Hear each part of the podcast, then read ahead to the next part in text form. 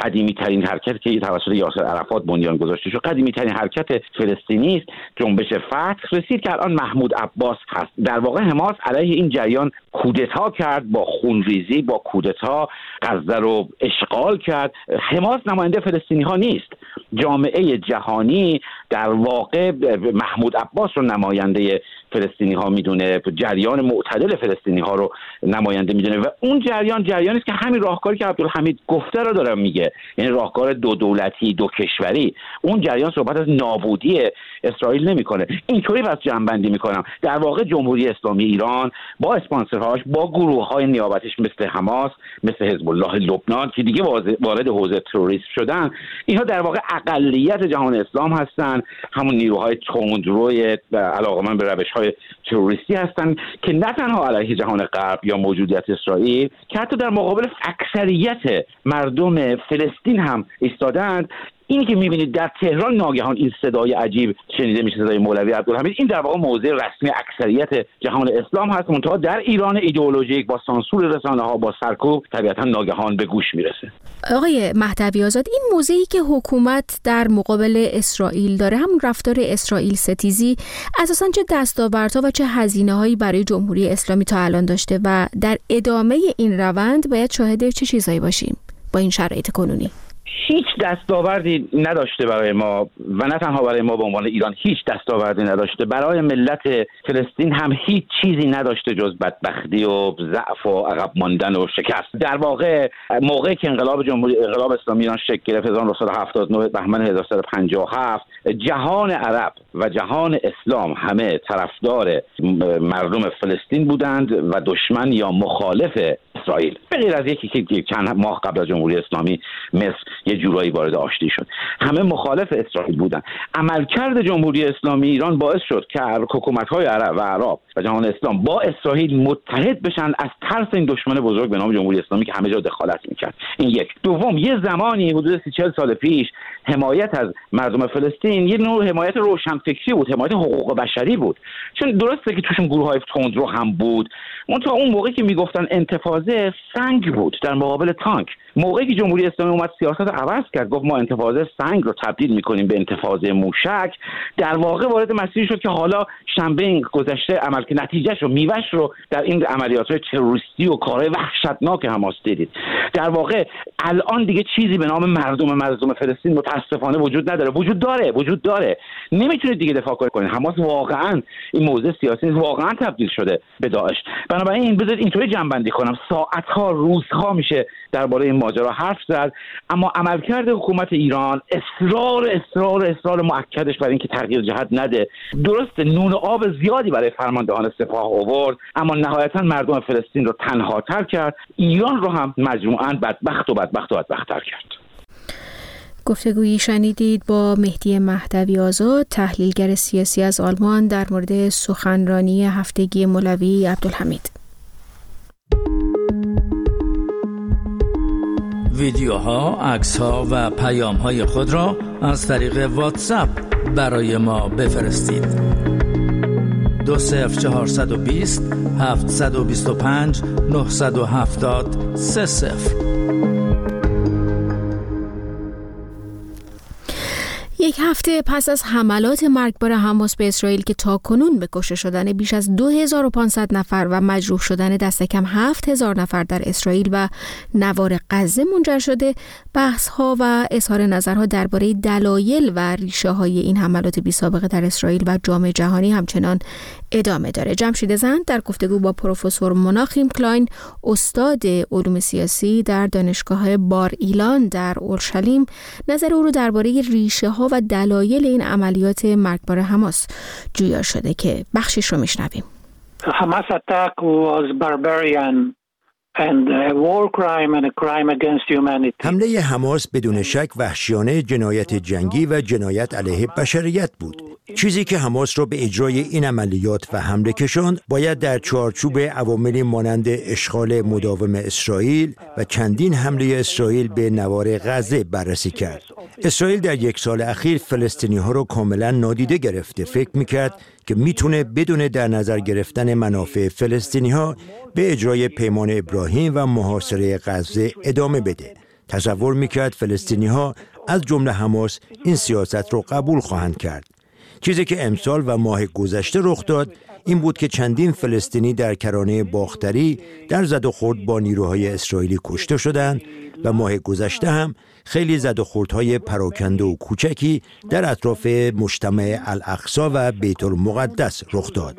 حدود دو هفته پیش در عید یهودیان بیشتر از 5300 نفر از یهودیان در مسجد الاقصا حاضر شدند و دعا کردند. بیشتر اینها هم با تظاهرات کوچک و پراکنده فلسطینی روبرو شدند. اتفاقی نیست که حماس نام الاقصا را برای عملیات خودش انتخاب کرد. So it's not by chance that Hamas titled its attack with using the word Al-Aqsa.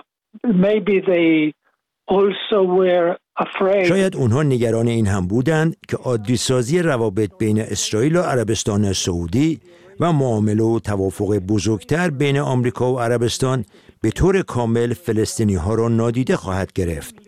فلسطینی های کرانه باختری به طور خیلی جدی دنبال حل مسائلشون هستند. به جز گروه های کوچک مسلح در این منطقه که دنبال زد و خورد نظامی با سربازان اسرائیلی و شهرک های یهودی نشین هستند.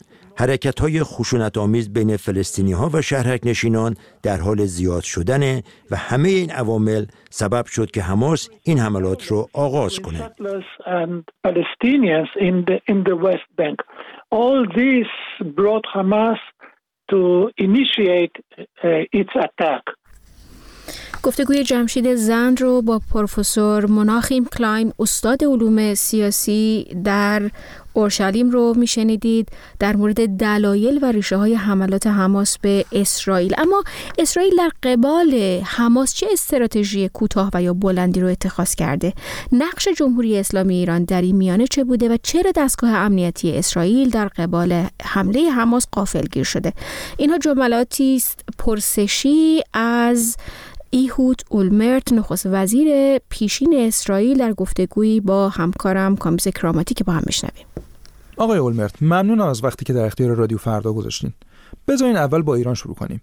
شما پیشتر حماس و حزب الله لبنان رو به عنوان بازوهای کشیده ایران در جنوب و شمال اسرائیل توصیف کرده بودین. آیا فکر می‌کنین که حمله اخیر حماس بعد از چراغ سبز تهران اجرا شد؟ Well, uh... Uh, خب می‌دونید که قبل از جنایت حماس ما خبر نداشتیم که همچین برنامه ای رو دارن. بنابراین اگه بخوام متکبرانه ادعا کنم که نه تنها می‌دونم چطور این کار رو انجام دادن بلکه حتی می‌دونم که دقیقا کی بهشون چراغ سبز نشون داد و حمله چطور اجرا شد یه مقدار زیاده روی خواهد بود. اونچه که می‌تونم بگم اینه که کسی که حماس رو هدایت می‌کنه بهش پول میده و تجهیزات و تسلیحات میده ایرانه. این حمله عملیات بسیار بزرگی بود که می‌تونه عواقب گسترده بسیار فراتر از منطقه غزه داشته باشه. بنابراین فکر می‌کنم که این احتمال وجود داره که ایران درگیر برنامه‌ریزی اون بوده باشه. حالا این رو که آیا ایران مجوز اجرای حمله در این زمان مشخص رو صادر کرده یا نه نمی‌دونم. اما هیچ تردیدی ندارم که بدون حمایت ایران حماس نمی‌تونست دست به عملیات بزنه. نه پولش رو داشت نه سلاح کافی و نه امکانات لوجستیکی که برای اجرای همچین عملیاتی ضروریه. اما صرف نظر از تجلیل از این حمله و تبریک برای اونچه که در ایران موفقیت حماس می‌خونن رهبر جمهوری اسلامی خیلی سریع و علنی اعلام کرد که این عملیات کار خود گروه های فلسطینی بوده. در واقع شاید به نوعی تلاش کرد که با این پیام بین این حمله با خودش و جمهوری اسلامی فاصله بذاره از طرفی بعضی تحلیل اطلاعاتی آمریکا هم هستن که میگن ایرانی ها از انجام این عملیات به کلی بیخبر بودن well, uh, you know, I beg to differ. I, I think that America خب راستش من نظر دیگه ای دارم. من فکر می کنم آمریکا از نقطه نظر دیگه ای که البته متوجهش هستم و درکش می کنم به این موضوع نگاه می‌کنه و می‌خواد این وضعیت رو به همین منطقه محدود نگه داره و جلوی گسترش احتمالیش رو بگیره. چیزی که ممکنه عواقب بیشتر و جدیتری رو برای کل منطقه رقم بزنه. بنابراین بهترین کاری که می‌تونستن بکنن همین بود که نیروهاشون رو به نزدیکی اسرائیل و لبنان منتقل کردند و به اعتقاد من اینجوری به حزب الله و ایران پیام دادن که ما اینجا هستیم و اگر لازم بشه در مقابل هر کسی که بخواد مداخله کنه وارد عمل میشیم از طرف دیگه تلاششون اینه که فضا رو تا حد ممکن آروم کنن بنابراین باید حرفاشون رو با توجه به این شرایط درک و تفسیر کرد. حالا اگه برفرض اسرائیل یا متحدانش مدارکی رو پیدا کنن که نشون بده تهران مستقیما در این حمله دست داشته آیا اسرائیل باید با ایران وارد درگیری بشه؟ فکر نمی کنم نیازی باشه که اسرائیل مستقیما با ایران درگیر بشه. فکر نمی کنم در حال حاضر چنین کاری به نفع اسرائیل باشه. فقط می‌تونم بگم که آمریکایی ها دارن با ما همکاری می‌کنن که بتونیم بحران رو از نظر فیزیکی به منطقه کوچکتری محدود کنیم یعنی اسرائیل و غزه و نه فراتر از اون از طرف دیگه نمیشه این واقعیت رو نادیده گرفت که بدون حمایت ایران حزب الله و حماس حداقل توان تجهیزات و تسلیحات و حداقل پول مورد نیاز برای فعالیت عملیاتی در این ابعاد رو نداشتند. سال 2006 وقتی که خودتون نخست وزیر بودین باید با تبعات جنگ دوم حزب الله دست و پنجه نرم می‌کردین. جنگی که به عنوان اولین نبرد نیابتی ایران و اسرائیل شناخته میشه. گرچه ابعاد اون جنگ از درگیری فعلی به مراتب کوچکتر بود اما باعث شد که شما به سوی مدیریت جنگ متهم بشین. اون موقع خود شما احتمال حمله به ایران رو مطرح کرده بودین. Number one, it was 17 years ago. Number two, اولا اون 17 سال پیش بود. ثانیا شرایط کاملا با الان متفاوت بود و فکر می کنم ما واقعا هیچ وقت نمی‌خواستیم مستقیم با ایران درگیر بشیم. اون موقع وقتی به حزب الله حمله کردیم در واقع این پاسخ ما به اقدامات تحریک‌آمیزشون بود. اونا ما رو به چالش کشیدن. سربازای اسرائیلی رو دزدیدن. هشت تا سرباز اسرائیلی رو توی مرز و در داخل خاک اسرائیل کشتند. بنابراین چاره دیگه نداشتیم. باید وارد عمل می شدیم. اما پاسخ اسرائیل به قدری کوبنده بود که به نظرم فکر دست زدن به اقدامات بیشتر رو از سر حزب الله و به طریق اولا از سر ایران انداخت. واقعیت اینه که حزب الله در طول 17 سال گذشته حتی یک گلوله هم به سمت خارج از مرزهای لبنان شلیک نکرده بود. و در طول چند روز اخیر هم با توجه به شرایط خیلی ویژه‌ای که به وجود اومده اونا فقط به سمت تأسیسات نظامی شلیک کردند. خیلی خیلی مراقب بودند که به هیچ مرکز یا فرد غیر نظامی شلیک نکنند چون می‌دونند که چنین اقدامی بلافاصله واکنش بسیار تند اسرائیل رو در پی خواهد داشت. بنابراین پاسخی که در سال 2006 دادیم نه تنها پیامی برای حزب الله که برای ایران هم بود. همونطور که گفتین 17 سال گذشته و الان وقوع حمله اخیر حماس خیلی ها رو در گوش و کنار دنیا و از جمله در خود اسرائیل شوکه کرد. باور اینکه چنین اتفاقی درست زیر بینی ارتش و سرویس های اطلاعاتی اسرائیل افتاده آسون نیست. به نظر شما مشکل کار چی بود؟ ای کاش می‌دونستم. مطمئن نیستم که جواب رو بدونم. به نظرم هنوز خیلی زوده. اما یک چیز کاملا روشنه. اینکه شکست خوردیم. منظورم از نظر نظامیه. مردم داشتند شجاعانه با چنگ و دندون می جنگیدن. غیر نظامیانی که وسط این حمله گیر افتاده بودند اونچنان ستایش برانگیز جنگیدن که در تاریخ اسرائیل ثبت خواهد شد و خیلی هاشون جونشون را از دست دادن. بیش از 1400 نفرشون. این باور نکردنیه و بدون بروز یک اشتباه و شکست اساسی نظامی نمی‌تونست اتفاق بیفته. اما در مورد خود این اشتباه اینکه چطور خبردار نشده بودیم یا چطور نتونستیم نشونه هایی رو که از تحرکات حماس دریافت کرده بودیم به درستی تفسیر کنیم چیزیه که باید بررسی بشه. به نظرم الان یک چیز رو میشه گفت. به نظرم زیادی مغرور بودیم. توانایی های حماس رو دست کم گرفته بودیم. فکر می‌کردیم که مثلا چه کار می‌تونن بکنن؟ اصلا چی دارن؟ مگه جرأت می‌کنن حتی به اشغال جنوب اسرائیل فکر کنند اونم در مقابل اسرائیل قدرتمند. به نظرم اینا یک جور قضاوت اشتباه ناشی از تکبر و غرور بیجا بود که تاوانش را هم دادیم. اما این اشتباهات نتیجه نهایی این جنگ رو رقم نمی‌زنه. نتیجه این درگیری برای سازمان حماس بسیار دردناک و بسیار خونین خواهد بود. همه جا رو میگردیم. زیر تک تک ساختمون های غزه رو میگردیم و رهبران حماس رو پیدا می‌کنیم و از من بپذیرید. همشون رو می‌گیریم. هیچ شکی در این نیست. همین دیروز ارتش اسرائیل پذیرفت که در اجرای وظیفش و تامین امنیت شهروندان ناموفق بوده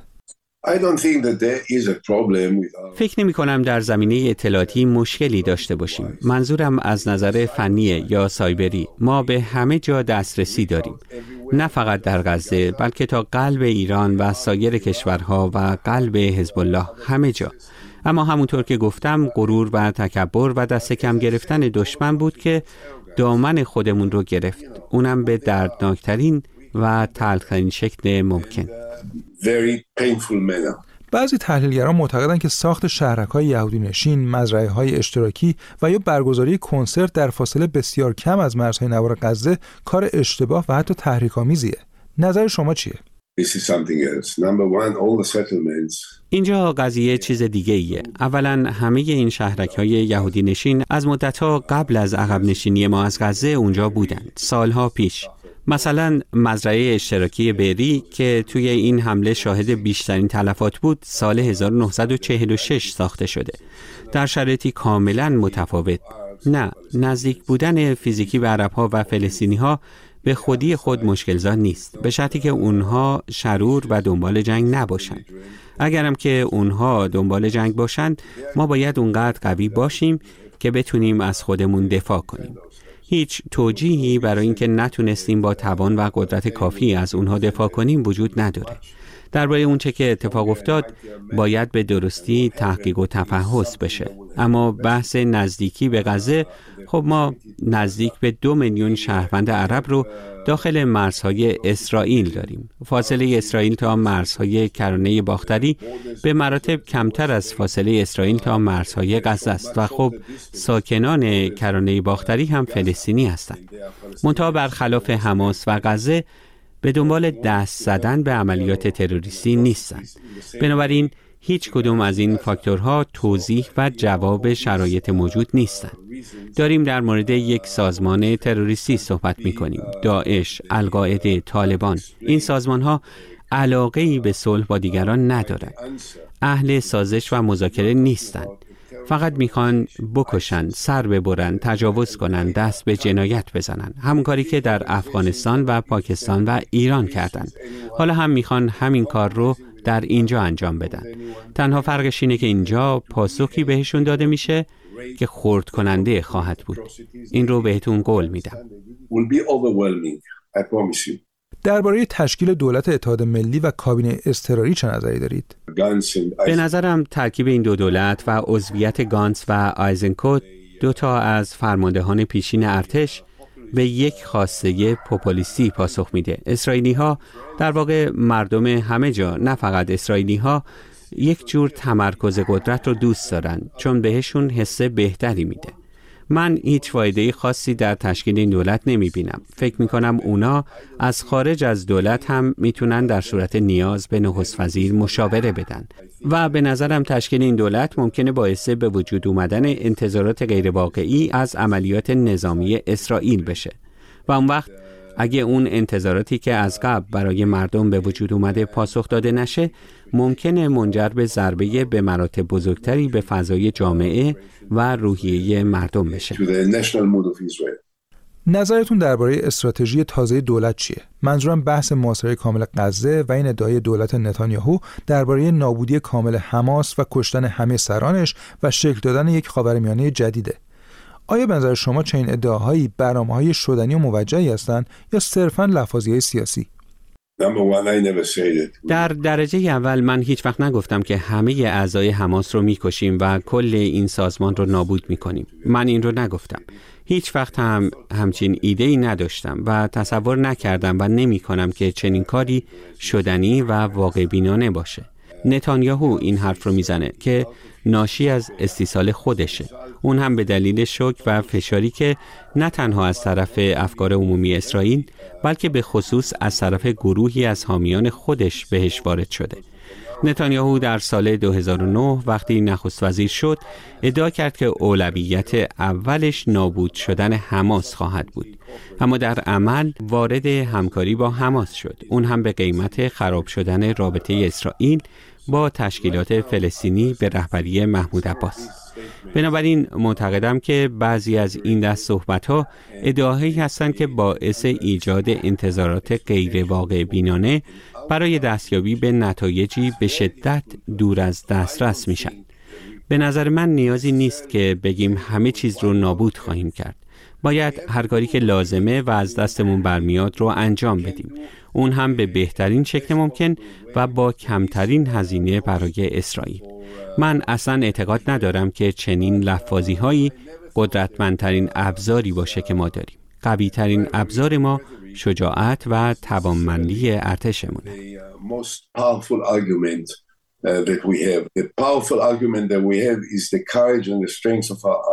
بحث سرنوشت گروگان ها در حال حاضر یکی از داغترین موضوعاته. آیا سناریویی مشابه تبادل گیلاد شلیت مطرحه؟ نمی‌دونم چی باید بگم چون پرونده گیلاد شلیت از نظر من یک اشتباه بسیار بزرگ در بالاترین سطح اولویت ملی بود اشتباهی که چه بسا بذر اونچه که تبدیل به فاجعه اکتبر 2023 شد رو کاشت چون همه رهبران حال حاضر حماس رو نتانیاهو به عنوان بخشی از توافق تبادل گیلاد شلید آزاد کرد. اون موقع بحث یک سرباز اسرائیلی بود. حالا داریم در مورد حدود 150 گروگان حرف می‌زنیم. داستان کاملا متفاوتیه. نمی‌دونم چی بگم و حتی اگر ایده مشخصی هم داشتم احتمالا بهتر بود که به شکل علنی و عمومی ازش حرف نزنم و به جاش بی سر و صدا و در پشت پرده هر کاری رو که لازم بود انجام بدم. نه اینکه به لفاظی های تحریک که گاهی در چنین شرایطی استفاده میشه متوسل بشم. در مورد آینده سیاسی بنیامین نتانیاهو چه نظری دارین؟ آیا می‌تونه این بحران رو پشت سر بذاره یا حوادث اخیر پایان کار اونم هست؟ نتانیاهو is gone. uh, history already. نتانیاهو تمام شده دیگه بخشی از تاریخ شده فعلا به صورت رسمی به عنوان نخست وزیر کار می‌کنه اما تا رفتنش فرصت خیلی کوتاهی مونده در زمان نخست وزیریتون به یک تفاهم تاریخی با محمود عباس برای اجرای راه حل دو کشوری نزدیک شده بودین تقریبا دو دهه از اون زمان گذشته آیا هنوزم به اون راه حل اعتقاد دارین؟ و اصلا شانسی برای اجرای شدن داره؟ هیچ آلترناتیو دیگری برای راه حل دو کشوری وجود نداره. من همچنان با ابو مازن در تماس هستم. البته منظورم این روزهای اخیر نیست اما تا همین اواخر ارتباط منظمی داشتیم. هدفمون هم تدوین برنامه‌ای بر پایه چیزیه که در سال 2008 بهش پیشنهاد کرده بودم. چیزی که معتقدم می‌تونه برای هر دو طرف قابل قبول باشه و به خصوص با توجه به اونچه که پیش اومده به عنوان یک آلترناتیو مطرح بشه. چون الان تشکیلات فلسطینی و محمود عباس این فرصت رو دارن که چهره متفاوتی از فلسطینی ها رو نشون بدن. هیچ گزینه دیگری به جز راه حل دو کشوری وجود نداره. خب شما دارین با رادیو فردا صحبت می‌کنین. آیا پیام مستقیمی برای حکومت و مردم ایران دارین؟ Uh, فکر می کنم تنها پیامی که می‌تونم بهشون بدم اینه از کارتایی که توی دستتون دارید بی منطق استفاده نکنید. شنبه گذشته یک موفقیت داشتید اما حالا با پاسخ بسیار بسیار سخت اسرائیل روبرو میشین. بیشتر از این خرابش نکنید. چون عواقبش برای هر کسی که بخواد چنین کاری بکنه بسیار دردناک و خونین خواهد بود. For anyone that will try to push it any further. و مردم چی؟ We have no uh, we have no uh, no history of uh, ما هیچ مشکلی با مردم ایران نداشتیم و نداریم. خیلی از ایرانی ها از مردم اسرائیل حمایت می کنند و زمانی که هنوز یهودی های ایران اونجا زندگی می‌کردند باهاشون رابطه خوبی داشتن. ما با مردم ایران جنگی نداریم. جنگ ما با آیت الله هاست و با اسلامگراها و افراطی های داخل ایران و مسلما بحث مردم ایران جداست اهود اولمرت ممنونم از وقتی که در اختیار ما گذاشتین. با اتمام گفتگوی کامبیز کراماتی با نخست وزیر پیشین اسرائیل به پایان این بخش از خبر رادیو فردا هم رسیدیم. سپاس که تا اینجا با ما بودیم